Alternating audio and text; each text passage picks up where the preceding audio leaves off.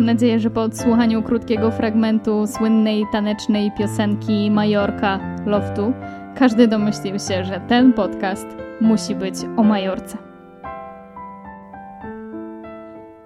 Kiedy w 96 roku wyszła ta piosenka, ja miałam wtedy 5 lat i nie, nie myślałam o tym, że kiedyś zamieszkam na Majorce.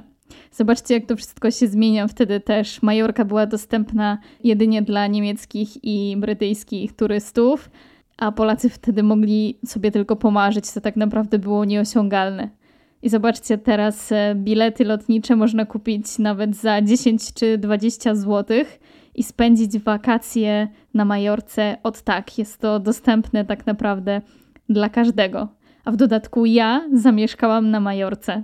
Jeżeli jesteście ciekawi, jak wygląda moja historia, jak to się stało, że zamieszkałam na Majorce i czym się tutaj zajmuję, kim jestem, no to koniecznie posłuchajcie tego odcinka.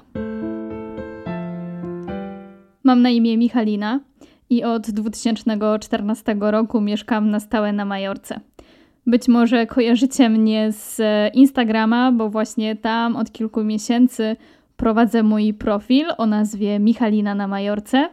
A jeżeli nie śledzicie mnie jeszcze, no to koniecznie kliknijcie już teraz. I opowiadam tam o życiu na Majorce, jak to wygląda naprawdę. Z punktu widzenia mieszkańca wyspy, z mojego punktu widzenia obcokrajowca, opowiadam o różnych ciekawostkach, dziwnych rzeczach, które mnie tutaj spotkały.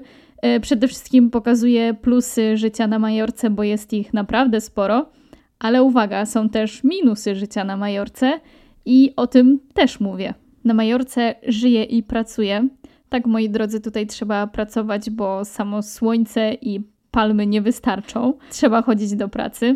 Więc e, ja jestem licencjonowanym przewodnikiem na Balarach, czyli oprowadzam turystów po najpiękniejszych zakątkach wyspy. Ale nie zawsze tak było. Moja historia jest e, trochę dziwna, bo ja szukałam pracy w Polsce. No, ewentualnie brałam pod uwagę to, że mogę wyjechać za granicę, ale do Francji, bo już w czasach liceum uczyłam się francuskiego, potem studiowałam filologię romańską i zawsze właśnie z Francją wiązałam swoją przyszłość. I ta Majorka, ta Hiszpania wyszła zupełnie przez przypadek. Po prostu pewnego dnia otrzymałam telefon z ofertą pracy na Majorce. Był to hotel dla klientów z Francji i również było sporo Polaków, więc francuski i polski były wymagane. I na początku myślałam, że to jest żart, że jestem w jakimś programie ukryta kamera czy coś, ale szybko okazało się, że nie, że ta oferta była naprawdę na poważnie, nawet były dobre warunki finansowe jak na tamte czasy, więc w sumie nie miałam żadnych powodów, żeby nie spróbować. I już e, wydaje mi się, że miesiąc później byłam na wyspie. Byłam na wyspie bez e, znajomości hiszpańskiego. W ogóle wydaje mi się, że wtedy jeszcze nie zdawałam sobie do końca sprawy z tego, co ja robię. Ja myślałam, że to po prostu będą takie sześciomiesięczne wakacje, bo tyle miał trwać mój kontrakt. No i potem wrócę i wszystko będzie tak jak przedtem. No i od tego czasu minęło już e, siedem sezonów. Tak, teraz to jest mój siódmy sezon na Majorce. W animacji pracowałam dwa sezony.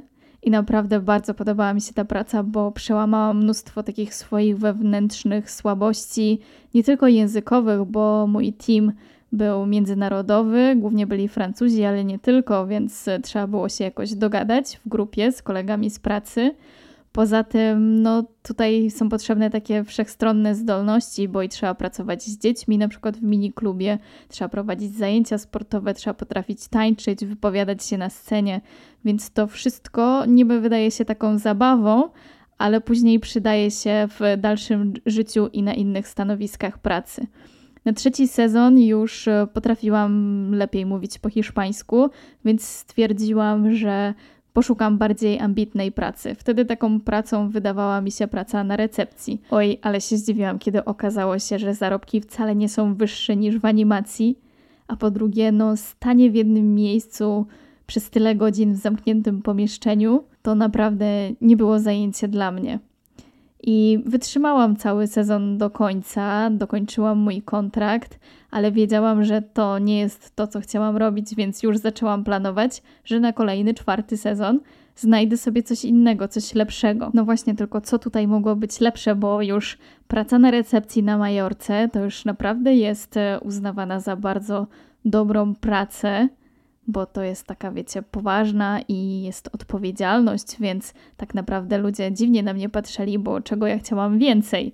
No ale wiedziałam, że ja coś znajdę. Pojawiłam się w dobrym czasie, w odpowiednim miejscu i właśnie wtedy zaczęła się moja przygoda jako przewodnik. No może nie do końca na początku, bo na Balearach jest taki wymóg, że jeżeli chcemy mm, być przewodnikiem, to musimy posiadać licencję. Żeby mieć licencję, no to trzeba wykazać znajomość katalońskiego, hiszpańskiego plus dwa dodatkowe języki obce i e, przejść egzaminy z całej znajomości wiedzy teoretycznej na temat Hiszpanii, na temat Balearów. Ja na początku byłam przerażona, bo wiedziałam, że nigdy nie uda mi się tej licencji e, zrobić, no ale wiecie, kiedy zmieniłam zdanie, kiedy zaczęłam jeździć na wycieczki i jeździł ze mną oficjalny przewodnik tutejszy, e, który jeździł ze mną na wycieczki, po prostu siedział sobie przez cały dzień w autobusie. To wyglądało tak, że ja miałam go tłumaczyć, on miał dawać mi informacje, a ja miałam to przekazywać po polsku. No i w praktyce wyglądało to tak, że pan sobie przez cały dzień spał, za co dostawał oczywiście pieniądze dużo więcej niż ja, a ja prowadziłam wycieczki jako zwykły przewodnik. Więc oczywiście nie mogłam za długo na to patrzeć i szybko podjęłam decyzję o tym, że ja tą licencję zdobędę. Nie wiem jak, ale ją zdobędę.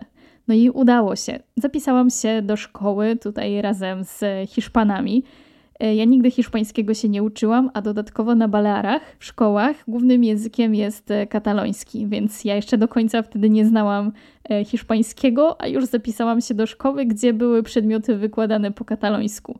No ale udało mi się, zdałam wszystko, nawet niekiedy lepiej niż lokalsi, miałam lepsze wyniki i moją licencję zdobyłam, także teraz mam swoją wypragnioną plakietkę i jestem licencjonowanym przewodnikiem na Balearach. Druga strona medalu jest taka, że to nie jest tak, że tylko słońce i sama Majorka piękna tutaj mnie zatrzymała. To nie jest żadna tajemnica, że mam chłopaka, który e, jest Majorkańczykiem, właśnie tutaj z Majorki pochodzi, tutaj się urodził.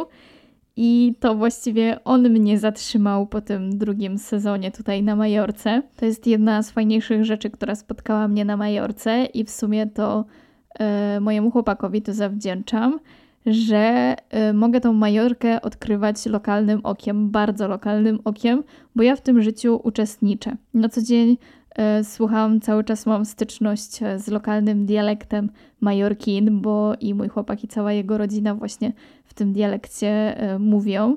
Oczywiście wszyscy też mówią po hiszpańsku razem ze mną, ale już po tylu latach coraz więcej po majorkin e, rozumiem i już nawet nie ma takiej potrzeby, żeby zawsze e, mi to tłumaczyć.